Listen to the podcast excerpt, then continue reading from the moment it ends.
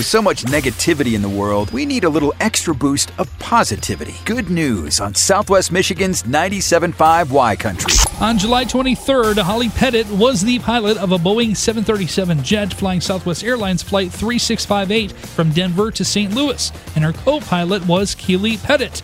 You might be thinking, well, does that sound familiar? Yeah, it was Holly's daughter, and the two made history being the first mother daughter team at Southwest Airlines. Holly described it as, quote, a dream come true, adding, quote, first I found this career and fell in love with it, and then that one of my kids fell into this and in love with this career too. It's surreal. Keely was thrilled to take flight with her mother. At age 14, Keely realized she wanted to follow in her mom's footsteps and become a pilot herself, and since then, she put in all the work and succeeded in pursuing her career in aviation. And it all made history about two and a half weeks ago when the mother and daughter shared a cockpit and took their first flight together. What a cool way to make dreams come true for both mom and daughter. And it's another way to make good news.